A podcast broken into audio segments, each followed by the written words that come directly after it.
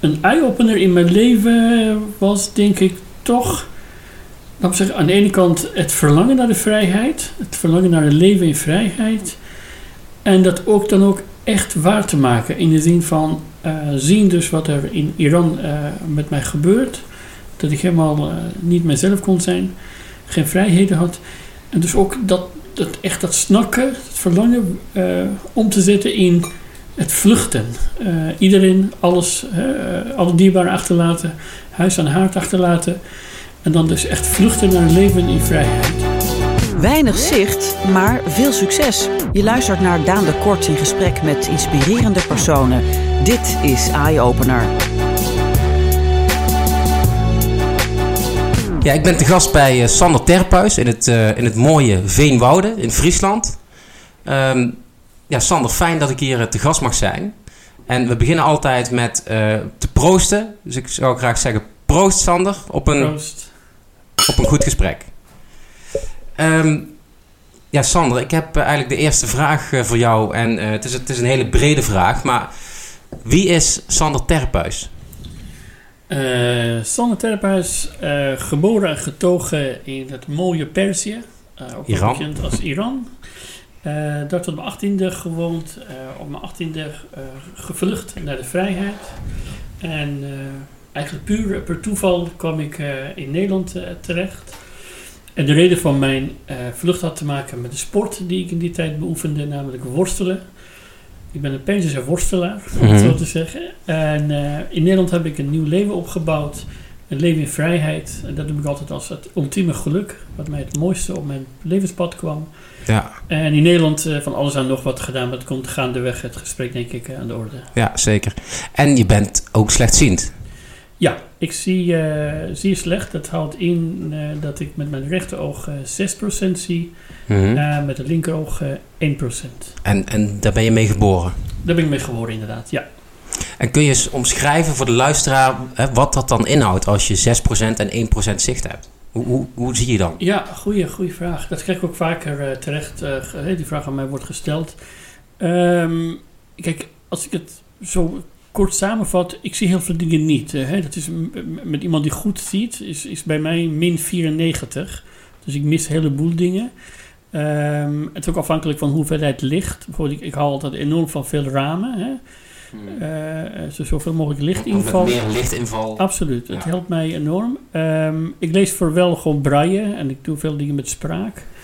En ik heb wel wel een groot, groot scherm en daar kan ik ook grote letters krijgen. Maar uh, lezen en schrijfwerk uh, gaat voornamelijk via nou, braille en spraak. Ja. En het toestand is wel buiten ook vooral onbekende plaatsen. Dat is absoluut natuurlijk wel ook een herkennisstok uh, mee. Dus het is ook echt voor mij soms ook veel eens uitvinden van met name voor de contrasten. Hè? Van Ja. kan ik het wel of niet zien. En soms leidt dat tot ongelukken. Ook soms komische momenten, maar soms ook wel pijnlijke momenten als je stoepje mist of er stoeprand mist en dan uh, ja, je rug die weer zeer doet. Ja. dat komt heel, overkomt me helaas uh, Ja. af en toe. Ja. Wij zitten nu op ruim anderhalve meter, zoals het hoort eh, in deze tijd. Kun je eens omschrijven wat je dan van mij ziet? Dat, dat mensen daar een beeld bij krijgen. Ehm goeie vraag. Ehm, ik zie, kijk, ik, ik kan van deze afstand al geen details beschrijven. Ik, ik, ik, ik- omdat ik weet dat jij tegenover mij zit. Eh, ik, ik zou kunnen zeggen dat ik iets van een gezicht zie. Ja?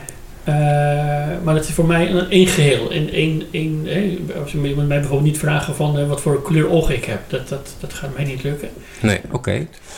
Ehm, ja, je bent daarmee geboren. Ehm, dus, dus je weet ook niet beter. Heb je toch het gevoel dat je dingen mist hierdoor? Ja, natuurlijk. Kijk, ehm, ik hou zelf ook bijvoorbeeld, hè, een, een hobby van mij is gek genoeg voor de slechtziende. Een hobby van mij is ehm, eh, foto's maken en foto's kijken. Mhm. Eh, in de zin van, hè, ik heb bijvoorbeeld als eh, grote passie voor Hollandse lucht, mooie natuurfoto's. We maken bijvoorbeeld reizen door Noorwegen. Dat is een van ons favoriete land. Nou, dat is prachtig. Als je het over het landschap hebt, dan is dat echt Noorwegen bij uitstek de plek. En dan wil ik bijvoorbeeld ook die details zien. Hè? Dus ik zie, wat ik zeg, ik zie het geheel. Hè? Ja. Ehm, dan, dan wordt het dan voor mij beschreven. ehm, eh, dat mis je en eh, wat ik zeg, heel veel details wat je voorbij gaat. Ehm, je kunt natuurlijk de ondertitelingen niet lezen. Nou ja, het is, de samenleving wordt ook steeds visueler, digitaler. En dat gaat dan wel natuurlijk ten koste van, eh, ja, van ons, mensen met een visuele beperking. Ja. Nou, je moet je voorstellen, in Iran is het natuurlijk wel heel anders hè, qua voorzieningenstelsel. Ik bedoel, in Nederland klagen we al te graag, maar we hebben het enorm goed voor elkaar. Ja. Zeker vergelijk met in Iran had ik, ja, wat had ik daar? We hadden echt van die uh, rigletten, dus van die ouderwetse uh, puntjes, met, met die ook van zo'n zo'n kleine hout, wat, wat, wat Mhm. pinnetje daaraan was vastgebracht. Daar kon je zo'n papieren gaatjes in prikken. En dat was een braaischrift. Ja, dat had ik eigenlijk. En voor de rest eh, een oude cassette recorder, waar ik ook wel eens op kon opnemen. En verder was heel veel met vrienden elkaar helpen, elkaar dingen uitlenen en eh, nou, elkaar uit de brand helpen. Eigenlijk door het feit dat eh, speciaal onderwijs in, in Iran heel weinig eh, voorhanden is. En ik zat in het zuiden van eh, Teheran, waar mijn ouders woonden, ouderlijk huis. En daar ehm, was er in de buurt helemaal geen, eh, geen speciaal onderwijs. En het was voor mijn ouders ook, nou, zeg maar, economisch, financieel gezien onmogelijk om mij nog helemaal elke dag weg te brengen. Dus ik ben naar de plaatselijke school gegaan, bij ons eh, aan het uiteinde van de straat. Maar dat ging voor geen meter, want ik kon het gewoon niet. En ik had geen voorzieningen. Ik werd geacht om daar gewoon met, met, hè, met, met, met, met jongens op school de lessen te volgen. Maar daar kreeg ik allemaal hoofdpijn van. Dus eh, toen ben ik een tijdje door helaas verwaarloosd. En ehm, later werd ik ja, als je wil, willen dat, die, dat het kind toch ja, iets van de les meekrijgt, leert te le- lezen en schrijven, dan moet je toch echt naar een eh, speciaal onderwijs. En toen is er eh, financiële hulp gekomen en een paar andere dingen. Dus ben ik uiteindelijk wel bij een, zo'n school gekomen met braille mogelijkheden. Ja. Ja. En je gaf aan verwaarloosd. Kun je dat eens toelichten? Nou ja, wat ik zeg, kijk, eh, mijn ouders die kwamen uit het platteland. Dat was financieel zeker niet, had het echt niet breed.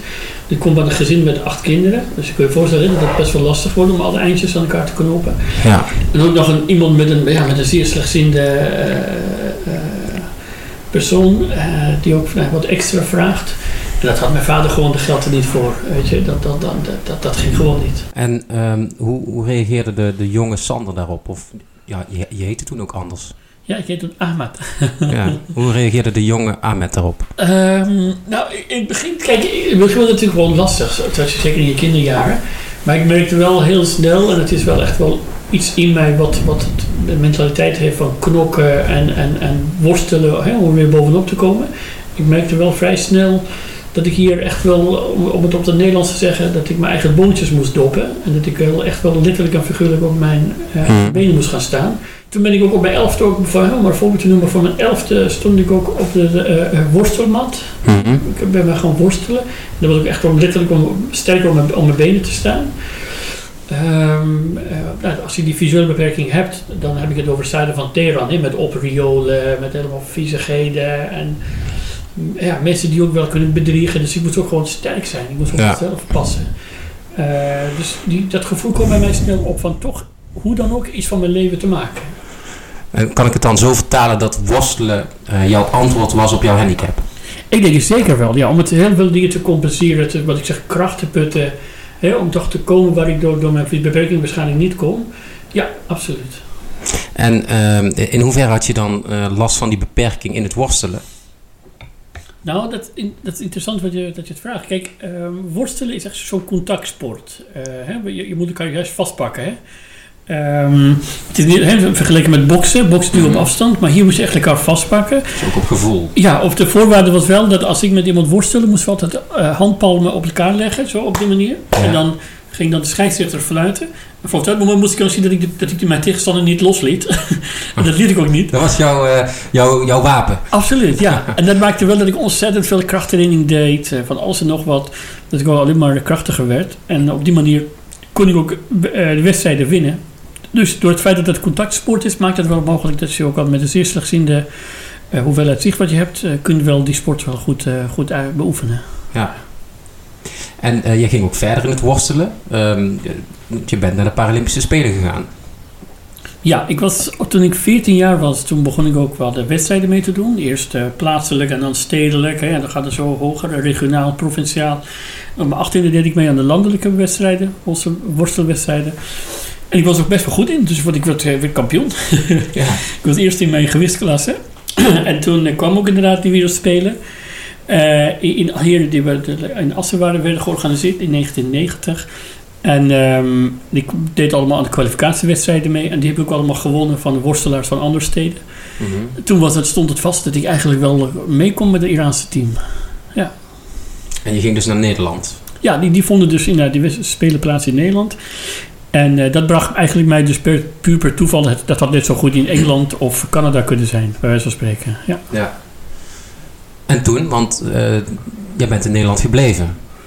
ja toen ik eenmaal in, eh, inderdaad in Nederland was, want mijn, mijn, mijn droom was ook echt het architect zijn van mijn eigen leven. Ik wilde heel graag architect zijn van mijn eigen leven. Dat betekende dus vrij zijn, hè, de vrijheid echt helemaal in je, in je, in je lijf voelen. En eh, het keuzes kunnen maken, kunnen zijn wie je wilt zijn en doen, keuzes maken.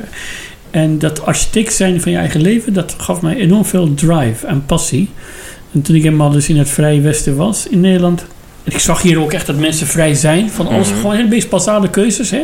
Dat ze zelf muziek kunnen luisteren wat ze willen. Ja. Kunnen omgaan met wat ze willen. Lid kunnen zijn van een politieke partij wat ze willen. Al dat soort dingen. In al hun eh, doen en daarna te vrij zijn. Toen dacht ik van ja, dit, dit is eigenlijk het einde. Dat is het leven wat ik graag wilde. Dus ik ga niet meer terug. Toen ben ik inderdaad uit het Olympisch dorp eh, gevlucht. ehm, en mij gemeld bij een vreemdelinge politie in Amsterdam. En zo begon mijn eh, asielverhaal. Was eh, eh, Nederland het eerste land wat jij bezocht in het Vrije Westen? ja, klopt.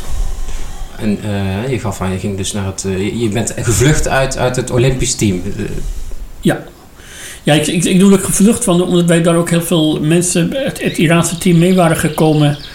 Ah, we krijgen nog Canarie die meedoet. nou ja, gezellig. ja. Die, ehm, die, die waren veel mensen die mee waren gekomen als controleurs, als bewakers. Hè, dat wij geen gekke dingen of dingen deden die niet islamitisch waren. Mhm. Dus we hadden echt allemaal bewakers om ons heen. Maar ook dus uit hun handen ben ik gevlucht. Ja. Maar eh, er zijn bewakers, je bent toch gevlucht eh, met beperkt zicht. Hoe, Mhm. hoe deed je dat dan? Nou, ik heb toen vooral goed geobserveerd, goed opgelet van hoe kom ik het Olympisch, Olympisch dorp uit. Hè? Want in het dorp waren allemaal mensen die mij Ja. in de gaten hielden. Ehm, uiteindelijk heb ik eruit gevonden dat er bussen waren die atleten eh, naar de stad brachten of naar andere hè, sportlocaties brachten. Ja. En ik sprak goed Engels, dus dat was voor mij wel een absolute plus. En toen heb ik gedacht van, nou weet je wat ik moet doen is gewoon op een moment kiezen dat het wat rustiger is. En dat mijn team slaapt, dat was siesta houdt. Mhm. Het was eh, begin van de middag vaak, na, na de lunch. En toen ben ik naar buiten gekropen van onze unit, waar wij onze slaapplaats. En naar de bussen toegelopen en tegen de chauffeur gezegd dat ik naar Centraal Station eh, Assen eh, wilde. En die heeft me daar maar keurig afgezet. En daar heb ik daar een enkeltje Amsterdam gekocht. Ja. Met alle spanning en angst eh, erbij. En, en, en liep je al, al langer met die gedachten, maanden, jaren? Of was het echt iets wat daar in dat Olympisch dorp, toen je het Vrije Westen zag, is ontstaan? Nou, kijk, ik was toen 16, 17, 18. Die- In die periode merkte ik al dat dat niet deugde. Hè. Ik, ik, eh, ik kwam in aanraking met de zedenpolitie. Ik kwam in aanraking met de religiepolitie. Ik werd in elkaar geslagen. Hè, juist als je een beetje rebels bent, zoals, zoals in mijn geval. Mhm. En eigenwijs en je wel eigen wil en eigen keuzes. Ja, daar heb je echt een enorm probleem in zo'n dictatoriaal land als eh, Iran. Dus ik wilde heel graag weg. Ja, absoluut. Ja. Had jij al, eh, toen je naar Assen ging, eh, dan de gedachte van het moet nu ook gebeuren? Hmm. Eigenlijk wel, want ik, kijk, toen ik in Assen was, ging ik ook mijn eigen weg. Hè? Ehm, en die Iraniërs, die controleurs, die hadden mij in de gaten natuurlijk. Hè? Ja. Om een simpel voorbeeld te noemen. In het Olympisch dorp ze ook een gedeelte gemaakt voor atleten waar ze lekker konden chillen. Hè? Met mooie muziek. Mhm. Dan kon je daar lekker drankje doen en zo. Maar dan mochten wij, moslims, helemaal niet daar komen, dat gedeelte van het Olympisch dorp. Maar ik denk, ja, forget it, ik wel. Dus ik ging Ja. naartoe. Ik ging ook met de, met de meiden kletsen en doen. Nou, dat was echt eh not done, hè. Dus eh, ik kreeg allemaal nodige waarschuwingen. Dus ik dacht, nou, ik ga nooit meer terug. Ik heb nu één, de, zeg maar, de geur van de, van de vrijheid eh, eh, gesnoven en de smaak geproefd. En twee, ik weet, als ik terug ga, dan word, verdwijn ik in de gevangenis. Hè, want Ja. ze hebben het echt een appeltje met mij te schillen. Ja. Nee, dus ik wist één ding zeker. eh, Sander gaat niet meer terug. Wist jouw familie hiervan? Nee, ik was mijn eigen geheimagenda. En heb je die nadien gesproken? Ja, natuurlijk. Ja, of zeker toen het team terugging zonder mij. Toen was het bij mijn moeder vooral ontzettend huilen. Nou, ja, de hele familie eigenlijk. Die begreep er ook niks van. Want ik had zoals gezegd niemand verteld. Maar ik ben ook eerst, toen ik in Amsterdam aankwam, ben ik eerst vijf dagen ondergedoken gezeten. Toen moest het team, het team moest eerst terug. Toen had Ja. mijn politie mij geadviseerd. Dus toen heb ik ook geen contact gehad met, met de familie. Dus die waren helemaal in angst eh, en spanning. eh. En later heb ik mijn moeder opgebeld, want die was het meest huilende. En eh, toen heb ik het verhaal uitgelegd. Nou, ze was te emotioneel om nog überhaupt iets te snappen. Maar later begreep ze dat uiteraard eh, wel. Ja. Ja. En waar zat je ondergedoken in Amsterdam? Ik zat in Marnixse straat. Dat was een eh, pensioen voor student, buitenlandse studenten. En dat was Mhm. in de zomer, dus die was leeg. Dus die hebben mij daar ondergebracht. Ja. En eh, nou, het, het, het team, het Olympisch team van Iran was terug. En toen ben je gaan melden bij een asielzoekerscentrum. Ja, eerst, eerst bij de vreemdelingenpolitie. En dan, die kijkt dan naar het systeem. Je naam en alles wordt ingevoerd. Je een green card, hè, dat je voorlopig mag blijven in Nederland. Mhm. En dan begint de asielprocedure. En dan kijken ze bij welke AZC is er plek. En dat was in, eh, eh, in Friesland. Daar werd ik dus naar heen gestuurd. En hier begon eigenlijk mijn leven ook. Ja. En, en neem ons, ons eens mee naar die tijd. Hier begon jouw leven. Hoe, hoe ging dat? Wat gebeurde er? Wie leerde je kennen? Nou, in het begin is, is eigenlijk alles, eh, alles lawaai. Hè? Dus als je mensen hoort praten, ehm, eh, eh, alles was anders. Niet alleen anders, maar ook heel gek. Ehm, een voorbeeld. Ik kwam op een gegeven moment in een klein dorp in Friesland eh, terecht, in Burgum. Dat is echt heerlijk eh, landelijk en stil. En Ja. Ik hoorde veel vogels. En ik, in het zuiden van Teheran hoorde ik allemaal toeterende auto's en allemaal lawaai, gekke dingen. De drukke stad. Ja, en dan verkopen van alles eh, geschreeuw door elkaar veel kinderen. Dus ik, ik, ik, ik had echt zoiets van, huh? Echt stilte en vogels en wind. Dat was veel wat ik hoorde daar. En zoals je, zoals je ook weet, wij hè, met onze visuele beperking zijn we erg gericht op gehoor. Zeker, Dus ja. ik genoot ook ervan, maar tegelijkertijd zo'n gekke gewaarwording. Ehm, maar wat ik zei, alles was anders. Ook de taal. Je kent niemand en je verstaat ook niemand. Mhm. Dus zeker ook als we in het Fries gaan praten. Nou, dan snap je helemaal. ja. Dus eh, het was alleen behoorlijk eenzaam, dat wel. Want je hebt, ja, wat ik zeg, je hebt niemand en je kent niemand, en je, je, je, je, verstaat niemand.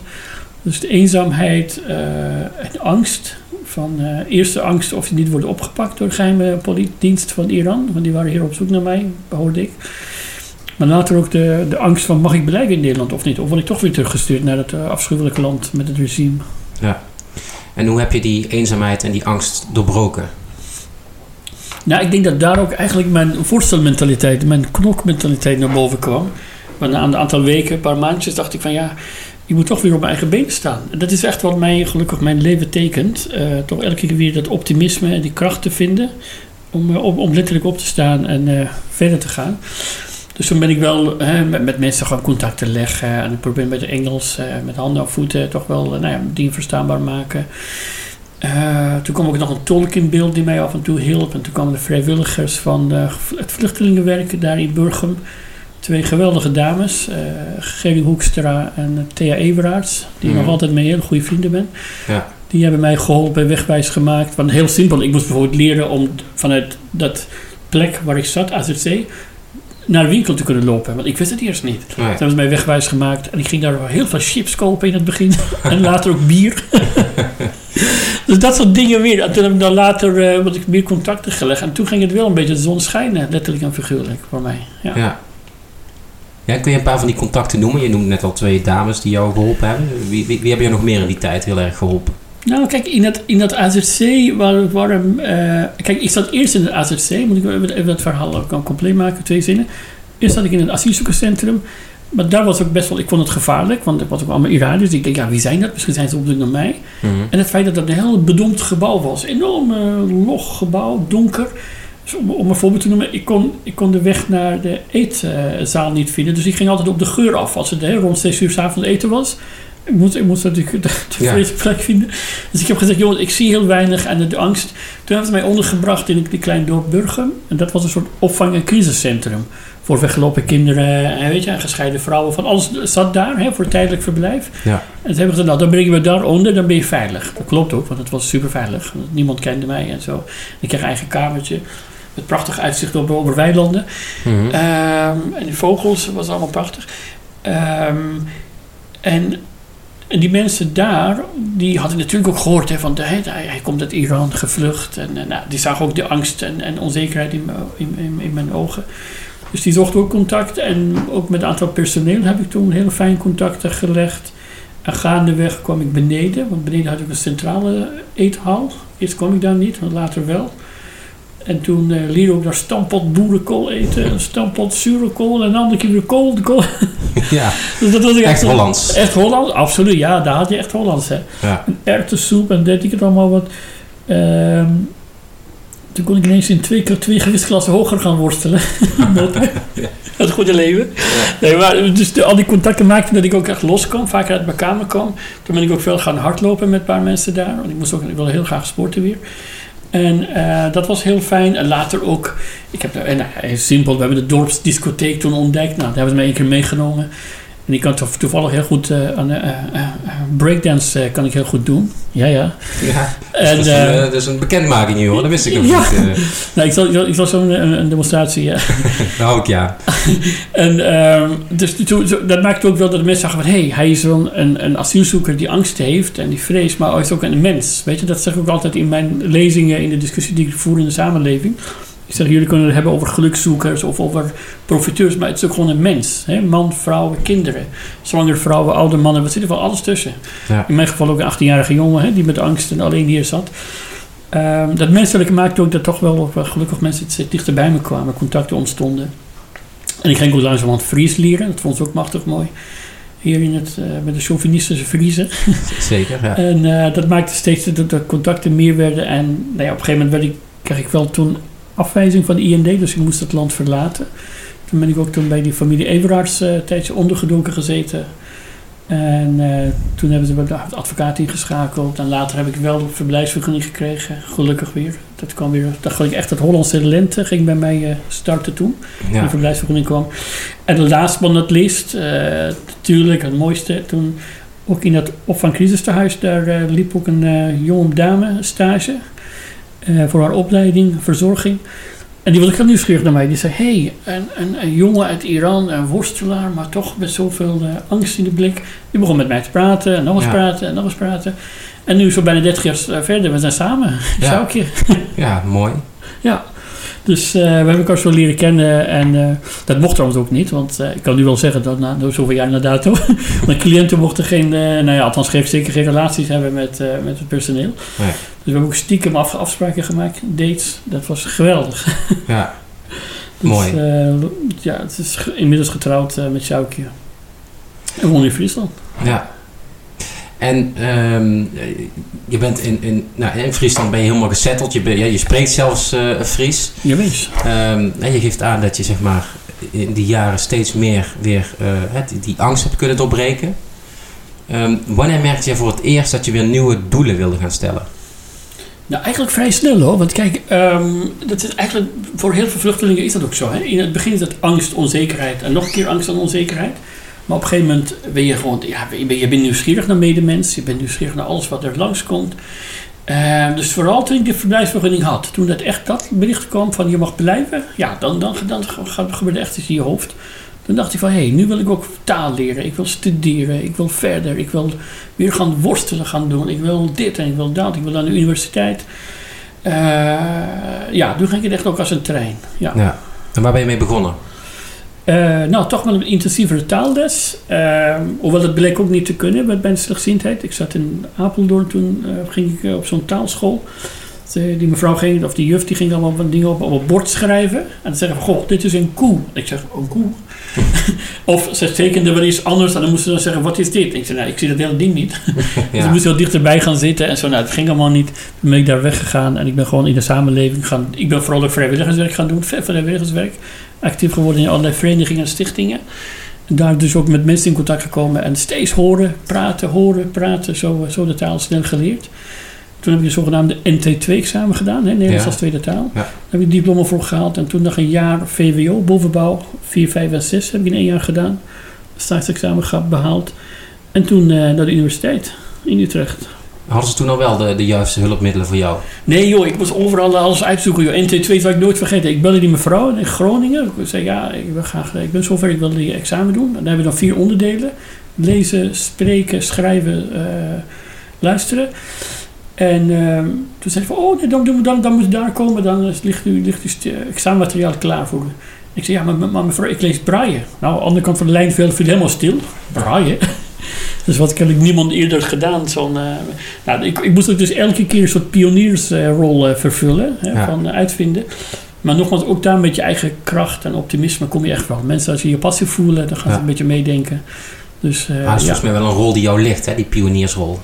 Ik denk het wel. Ik denk dat het ook heel belangrijk is om mensen... Kijk, binnen de politiek wordt ook veel gezeur gedaan hè, van buitenlanders dit en zo. Maar uiteindelijk hebben we een, perspectief nodig. Een stip op horizon nodig waar het naartoe moet. Ook, ook met die mensen. Want eh, als je vlucht omdat je voor je leven vreest... dan willen we toch als beschaafd volk die mensen bescherming bieden. Daar past ook echt een, wat ik zeg, een, een, een vooruitgangsideaal bij. Een, een, een stip op horizon. En daar wil ik graag daar absoluut mijn bijdrage bij leveren. Ja. Je hebt eh, examen gedaan en toen ging je studeren. Wat, Mhm. wat ging je studeren? Eh, rechten en eh, filosofie. Sorry, ik heb rechten en filosofie eh, gestudeerd, ja. In? Eh, Utrecht. En eh, hoe, hoe zat het daar dan met de hulpmiddelen voor slechtzienden? Nou, vooral bij rechten was het een, echt een lastig ding. Want dan heb je enorm dikke boeken. En die moesten ook voor mij eh, op, op cassette worden ingesproken of in braille worden omgezet. Dus ik kreeg altijd studiemateriaal te laat. Maar ook daar met de, met de docenten gesproken. Van, sommigen mocht ik wat later examen doen. Of soms mocht het mondeling. Zo heb ik het gewoon echt wel... het was een enorme worsteling hè, om het goed Ja. voor, elkaar, bij, voor elkaar te boksen. Maar ik ben gewoon wel in vier jaar afgestudeerd. In twee richtingen. bestuursrecht en strafrecht. En het jaar daarop heb ik ook filosofie afgerond. Maar toen werkte ik alweer bij de rechtbank. Oké. Maar mijn eerste, mijn eerste functie was een rechter in opleiding. eh werd ik voor toegelaten. Ja. Rechter in opleiding. Ja, ja. En dat heb je niet doorgezet dan? Of? Eh, jazeker. Ja, ik heb toen tenminste doorgezet. Ik heb toen vier jaar gedaan. En ik was trouwens ook wel interessant voor je, eh, misschien ook voor de luisteraars. Ehm, toen ik dan meedeed. En eerst, hè, ik heb een Hollandse naam aangenomen. Hè, dan merk je het op het eerste gezicht niet. Maar later bij de, tijdens de commissie, al die toetsen, toelatingstoetsen die je moet doen. Toen bleek dat ik een, eh, nou, iets iets over mijn eigen eh, achtergrond vertellen. Toen vertelde ik ook dat ik uit Iran kom. Ze zei van, oh, een buitenlander. Oh nee, dan moeten we nog een extra taal, eh, taaltoets doen. Want rechters moeten goed de taal beheersen. Ik zei, nou ga je gewoon. Dat hebben ze gedaan. Maar later hoorde ik dat ik het eerste eh, ja, rechter in opleiding ben in Nederland met een vluchtelingenachtergrond. Zo. Ja. Ook weer een pionier dus. Ja, ik heb daar echt daarna wel veel mensen ook gemotiveerd. Veel vluchtelingen gemotiveerd van, Joost, doe dat alsjeblieft. Ga maar een toga beroep kiezen. Ja. Hè? Advocatuur, notarieel. Maar het liefst natuurlijk ook gewoon rechterlijke macht.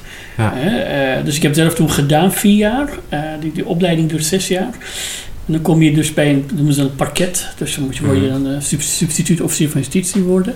Maar toen kreeg ik een geweldig aanbod om in Den Haag te komen werken. Bij een adviseur worden van toenmalige minister Rit- Rita Verdonk. Dat vond ik zo'n geweldige kick. En ook gezien mijn politieke aspiraties ben ik toen eh, uit Zutphen weggegaan. En in Den Haag eh, aan de slag Ja. gegaan. We gaan zo even door op eh, Den Haag. Maar je vertelt net ook kort iets over jouw naam. Sander Terphuis. Mhm. Die naam heb jij zelf gekozen, heb ik gelezen. Klopt, helemaal. Ja. Hoe, hoe zit dat? Want want je, ik, ik las dat je echt een Hollandse naam wilde hebben. Nou, kijk, ik had het over eh, het, het, architect zijn van je eigen leven. Hè? Echt het ultieme geluk hè? van keuzevrijheid en zo. Ik vond dit ook geweldig. Ik dacht, als ik ook zelfs mijn naam kan veranderen, nou, dan heb ik echt het ultieme van de keuzevrijheid misschien wel behaald. En eh, het feit dat ik ook helemaal steeds verliefder werd op Nederland en verknocht raakte aan Friesland.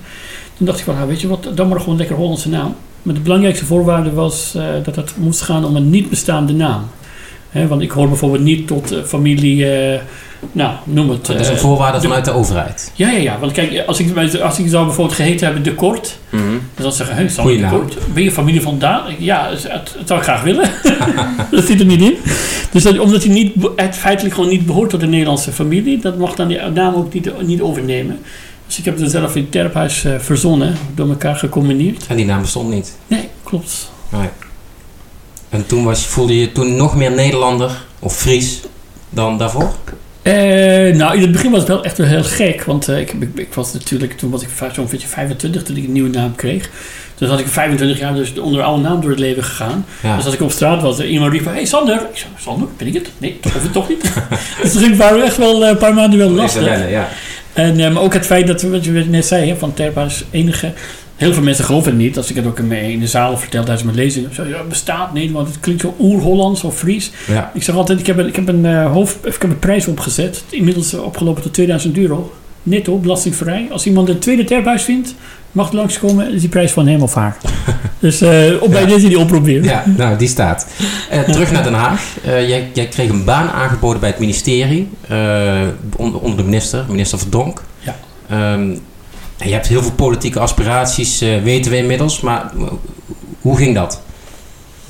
Nou, ik, ik kon dus eh, via mijn netwerk, kon ik dus bij, eh, bij het ministerie van Justitie, toen was het nog, directie Vreemdelingenbeleid, ehm, kon ik aan de slag bij een aantal dossiers, mocht ik doen, dat daar dus de minister adviseren. Nou, dat was ik vond dat geweldig. Ook het onderwerp sprak me enorm aan. Ik ben toen in 2003 daar aan de slag gegaan, begonnen. Ehm, en in het begin was het natuurlijk, ja, wat ik zeg, enorm spannend. Maar gaandeweg kreeg ik ook wel echt wel, nou ja, moreel best wel last van. Want, eh, want ja, het is natuurlijk niet onbekend dat Rita Verdonk een ander soort eh, beeld had bij, bij het asiel, asielbeleid dan ik. En ik probeer toch als ambtenaar iets, ja, iets, iets betekenen voor die mensen. Natuurlijk binnen de kaders van de wet. Maar eh, dus ik vond het best lastig op ge- sommige momenten. En dat heb ik ook niet heel lang volgehouden. Ja, wel uiteindelijk wel een paar jaar daar gewerkt natuurlijk. Wel proberen met eer en geweten ja, dat invulling te geven aan, aan die functie. Maar ja, het, is, het was soms best, eh, gewoon best lastig. Maar je raakt in conflict met je eigen idealen. Ja, kijk, want het, het was echt politiek wat je van heel dichtbij meemaakte. Dat, dat weet je natuurlijk zelf ook, eh, Daan, als, als, als, als politicus. Dan zit je soms om debat voor te bereiden voor de minister. En dan denk je van, oh, dit deugt niet, jongens. Wij doen het gewoon op sommige momenten echt helemaal niet goed. Hè? Bijvoorbeeld met, met zieke vreemdelingen uitzetten en eh, tot en met dialysepatiënten toe. En dan denken we, oh, dat moet echt wat humaner. Maar dan zegt Rita Verdonk, oh, ik wil een paar van die eh statements, hè, wat ik een beetje de, hè, de, de kou uit de lucht kan halen, weet je zo. Of ik oppositie wat tikken kan uitdelen. dan denk ik van, oh my god. Ja. Dus ja, dat was lastig. Hoe lang heb je dat toch volgehouden dan? Ik ben toen, nou, ik heb daar wat ik zeg, diverse dossiers gedaan. En op een gegeven moment was Rita Verdonk kwam ook zelf in, in strijd met uh, rondom Ayaan Hirsi Ali hè, kwestie. Kreeg ze daar problemen. Toen werd zij ook van een aantal dossiers afgezet, uh, afgehaald. Toen heeft volgens mij nog zelfs een tijdje Ersis Berlin haar taken overgenomen. Ik ben in 2008 daar weggegaan. Ik kreeg toen een hele mooie aanstelling bij de Staatscommissie Grondwet. Dat vond ik fantastisch. Ik heb al met al wel een kleine vijf jaar daar gezeten, maar heel divers uh, op, op allerlei, allerlei, dossiers. Ja. ja. En je bent ook zelf politiek actief geworden. Ja, ik wilde natuurlijk al een geruime tijd al. Eigenlijk, dat was ook een manier van mij van, om die inburgering goed te doen. Dus lokaal actief geworden. Um, dus toen kwam ik, uh, en ik ben links georiënteerd. Ik hoop dat ik jou ook ooit kan overtuigen. Ik wens je heel veel succes. Van de schoonheid van het linkse ideaal. maar uh, in Apeldoorn al was ik al uh, echt links georiënteerd. En toen kwam ik bij PvdA uit. En um, toen wat veel lokaal gedaan. Apeldoorn, Zuidveld, later naar Den Haag. En later wat landelijk. En, uh, um, maar ook vooral echt wel gefocust op die thema's die mij altijd raken. Dat vind ik ook echt een. Je mag best wel in de politiek. Een, vooral moet je een overtuiging hebben. Vooral moet je echt een ideaal hebben. Een beetje ideaalloos uh, dingen doen. Nee, dat, dat past echt niet bij een, bij, bij een ambt als politicus. Dus ik stond voor, vooral bovenaan mensenrechten. En daarbinnen natuurlijk uh, asielbeleid. Uh, kinderrechten is absoluut mijn ding. Ja. Daar heb ik proberen zo zoveel mogelijk voor elkaar te krijgen. Heeft jouw visuele beperking ook een rol gespeeld in jouw politieke opvattingen? Nou, ik, ik denk het wel. Zeker zin wel, Daan. Kijk, het feit dat ik werk, ik merk dat dat, dat, dat hele aspect van gelijkwaardigheid, hè, uh, meedoen, uh, volop meedraaien, hè, volwaardige participatie, dat is absoluut mijn ding. Inclusie is mijn ding, omdat ik zelf ook dagelijks merk van hé, hey, als ik even niet oplet, dan sta ik 2-0 achter. Ja. Zeker. Ja. Nou goed, we hebben ons samen ook ingezet voor de toegankelijkheid van de verkiezingen. Ik wil dit zeggen, ja. Dus, dat, precies. Hè, daar zag je ook weer hè, dat onze, onze behoefte kwam weer heel, heel sterk naar boven. Hè, van, ja. uh, het kabinet besluit zomaar de, de, verkiezingen dan maar te veranderen met, met, met, met een rode potlood, prima. Maar dan staan wij ineens ja. aan, de, aan de zijlijn. Ja. Maar goed, en dan maakt het ook niet uit of je links of rechts bent. Zeker niet. Kijk, wat mij betreft Daan, kijk, thema's als mensenrechten of rechten van kinderen, kindersgeluk... Uh, perspectief, vooruitgang. Dat zijn ook zelfs van die idealen die eigenlijk elke partijpolitiek overstijgen. Daarom vind ik het ook heel erg, heel erg als bijvoorbeeld over mensenrechten zelfs een hele debat plaatsvindt waar nog links en rechts elkaar om de oren slaat. En jongens, het feit dat we allemaal in vrijheid kunnen spreken. Het feit dat we in vrijheid mogen kiezen of wel of niet naar, de kerk of moskee gaan. Het feit dat kinderen ook een recht hebben op geluk. Dat zou je gewoon met elkaar moeten delen. Hè? Sta gezamenlijk voor. Eh, maar oh, dat, dat vind ik onvoorstelbaar als ik daar zie inderdaad hoe daar uh, gekrakeel uh, omheen. Ja. Ja. Ja, je geeft duidelijk aan wat, wat politiek gemotiveerd heeft en nog steeds motiveert. Je hebt ook een tijdje in de Tweede Kamer gezeten. ja, dat was de korte duur. Hè. Dus Balkende 3 kwam ik erin. En het jaar daarop heb ik ook wel gesolliciteerd, want ik vond het wel toch wel mooi ik ben ook echt van iemand die dingen ook moet bereiken. Ik, ik, ben, een, ik ben een idealist en dat is ook op op zijn tijd ook activist. Maar uiteindelijk moet je ook gewoon dingen voor elkaar krijgen. Als je alleen maar een zijlijn dingen roept en schreeuwt, daar, dat, dat, dat, dat schiet niet op. Dus ik ben ook inderdaad uh, tijdens ook echt op die manier politiek actief geworden. Maar later we helaas uh, onvoldoende zetels gehaald voor mij uh, plek op de kandidatenlijst. En nog een poging gedaan om in het Europees parlement te komen, 2014. Uh, wat ook helaas niet gelukt. Maar zoals je weet, hè, met mijn actie, landelijke actie rondom strafbaar illegaliteit, rondom mm. humaan asielbeleid. Toen enorme bonjes gehad met Fred Teven toen als staatssecretaris. Ja. Hij kon soms geloof ik wel mijn bloed wel drinken. Ja, en met Diederik Samson volgens mij ook een enorme bonje gehad. Eigen partijleider, eigen partijleider notabene. Ja, ja. Maar, maar ik bedoel, dat zijn die idealen die je gewoon voor moet staan. Of je nou Samson heet, of, of Fred Teven heet, of PvdA. Nee, gewoon sta voor die normale, humane, menselijke behandeling. Ja. ja. Dat is op inhoud. Uh, maar ik kon in ieder geval niet terugvinden dat er een ander Kamerlid geweest is, of iemand die zo politiek actief is als jij landelijk, uh, die ook zo slechtziend is. Nee, ik, ik wil zeggen, precies. Want sowieso gehandicapten, hè, die moeten echt, of mensen met een beperking handicap, die moeten veel meer in de Kamer. Veel meer. Zoals je weet hadden we Odwin van Dijk, ja, die op een rolstoel... Minder valide, is nu burgemeester. Ja, die is een burgemeester in de Achterhoek. En, uh, maar inderdaad, ik denk dat jij, uh, Daan, ik hoop van harte dat jij die ambitie hebt. En volgens mij heb ik ook stiekem. dat jij wel in de Kamer komt. En het ook daar met, met, met, en zeker in deze tijden, met onder andere met, met de implementatie van het VN-gehandicaptenverdrag Mm. Daar moet echt wel veel meer op gehamerd worden. En dat kun jij heel goed. Ik, ik zal je een voorbeeld geven. Ik kom, ik, ik kom nog regelmatig in de kamer en dan had ik dan verder contact daar. En was ik ook één keer bij Otwin, uh, Otwin van Dijk. En toen hadden we het over de ontoegankelijkheid van het gebouw van de Tweede Kamer. Er was veel, hè, ook daar gebakkelei over, uh, dit moest veranderen, dat moest veranderen. Toen zeiden we tegen elkaar van, Odwin en mij, van, joh, weet je, als wij nou eens een keer door de, door de Tweede Kamer heen, uh, hij rollen en ik lopen, hè, ja. met rolstoel. Blinde helpt de lammen. Precies, en dan kunnen we zo aangeven wat het verbeterd moet worden. En dat was gewoon de oplossing. Dus ja. ik hoop echt dat er concreet, inderdaad, ja, precies. Even tot, tot zover de politiek. Um, de Worstelaar is een boek wat je hebt uitgebracht. Uh, ook heel erg mooi, ook veel gelezen. En uh, ik, ook, ik heb veel positieve recensies daarover gelezen. Mm -hmm. Kun je daar eens over vertellen? Ja, want ik, ik geef lezingen, hè, dus door het hele land, over optimisme, over passie, over power, uh, over drive, en, uh, maar ook over het leven van vluchteling. Dat is ook een mooi thema als mensenrechten. En het gebeurt heel vaak dat als ik dan dus over mijn leven had verteld, hè, de, de beklimming van de berg, hè, een mooie berg in de rand van Teheran, hè, Alborz. Daar gingen we altijd met mijn vader beklimmen toen ik een kleine jochie was. En ik had altijd de droom om de top van die berg te bereiken. Ik ben nog altijd onderweg. Ook in het Nederland, hè, het platteland. het berg, hè, land onder mm. bergen uh, is in mijn, in mijn hoofd altijd een soort uh, uh, beklimming wat ik, wat ik meemaak. En vroegen mensen vaak van, staat dat verhaal ook ergens op papier? We graag nalezen of teruglezen? Ik zei, nou, eigenlijk niet. En dat bracht me eigenlijk op het idee om ik toch maar eens gewoon het verhaal op te schrijven. Dat werd inderdaad in, een hele boek uh, De Worstelaar. Die in 2015 uh, inderdaad werd gepubliceerd. En uh, ook echt hele mooie reacties kreeg ik daar inderdaad uit het hele land. Mensen inderdaad daarin passie en, en drive weer terugvonden, weet je. En dat vond ik het mooiste.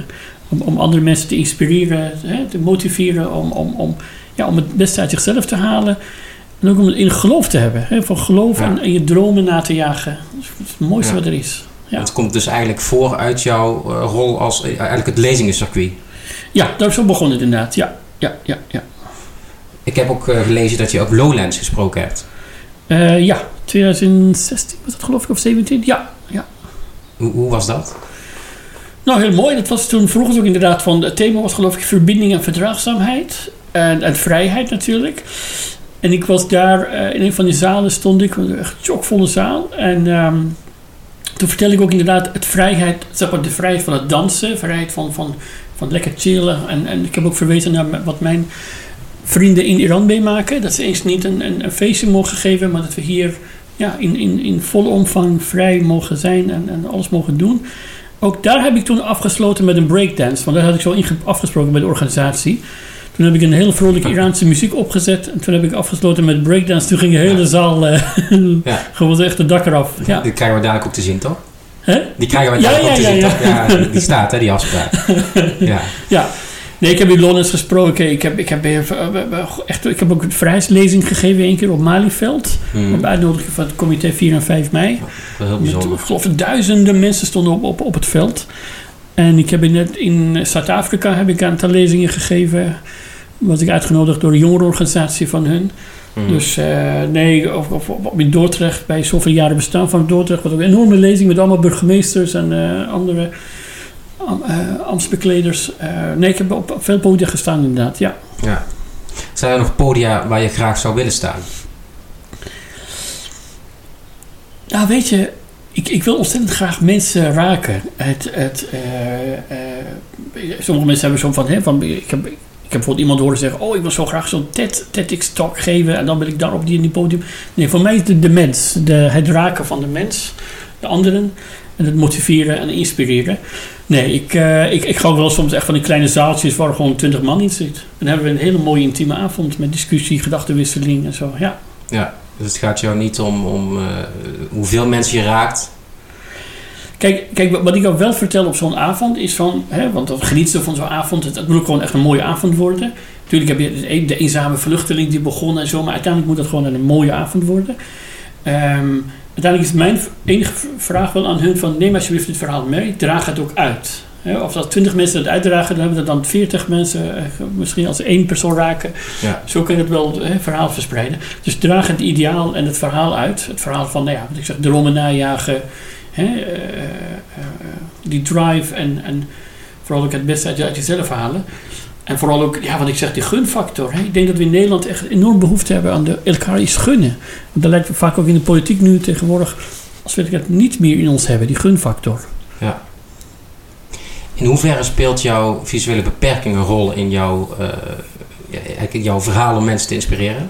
Oh, ze is zonder meer waar. Ja, kijk, als mensen inderdaad horen van... Uh, zo, hè, dat hij zo slecht ziet en dan toch weer twee studies en dit en dat en twee enzovoort. Tuurlijk, dat, dat inspireert ze des te meer of geeft ze meer uh, drive en kick om ook hun, uh, hun pad te bewandelen. Zeker. Ja. Je gaf zojuist in het begin van het gesprek aan dat er ook komische dingen gebeuren in relatie tot jouw uh, beperkte zicht. Mm -hmm. Heb je daar een voorbeeldje van?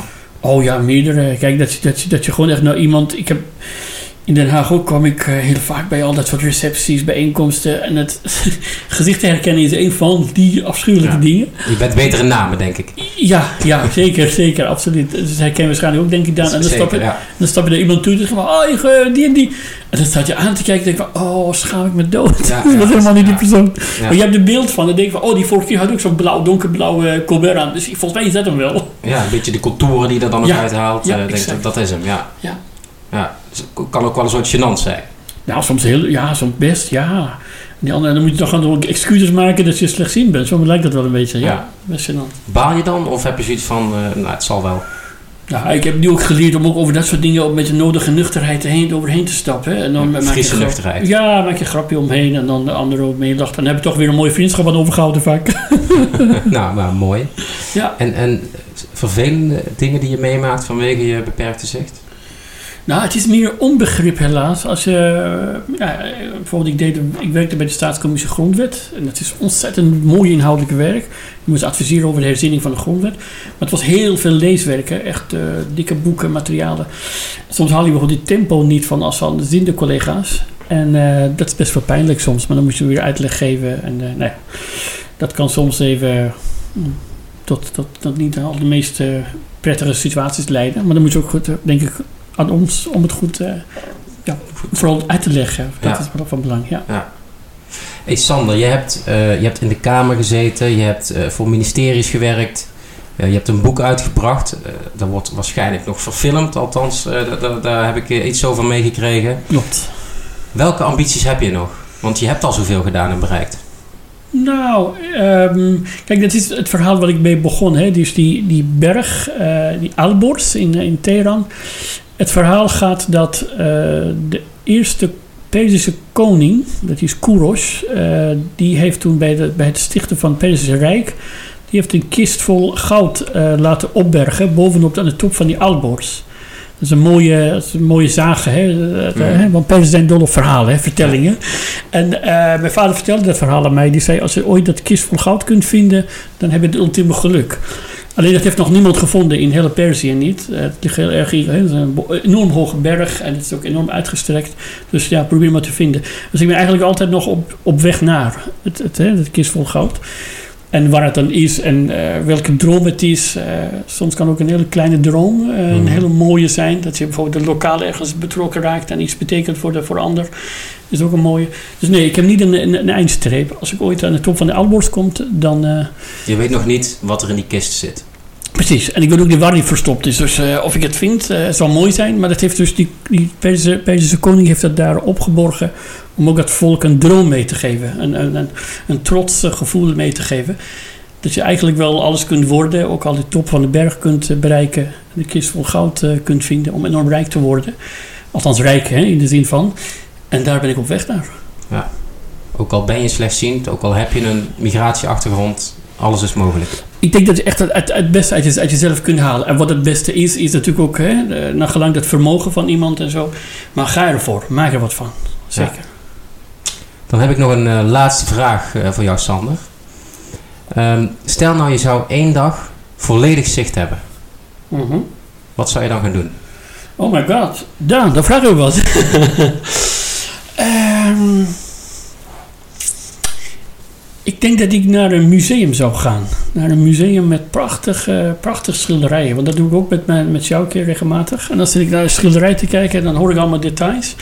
Ja, ik denk dat ik dat zou doen. En van de schoonheid genieten. Schoonheid van, de, van, de, van, de, van, de, van een tekenwerk of schoonheid van de natuur. Ja, van de schoonheid genieten. Dat zou ik willen. Oké. Dankjewel, Sander Terphuis. Je luisterde naar een podcast van Daan de Kort. En wil je meer inspirerende gesprekken horen? Abonneer je dan op iOpener. Tot ziens!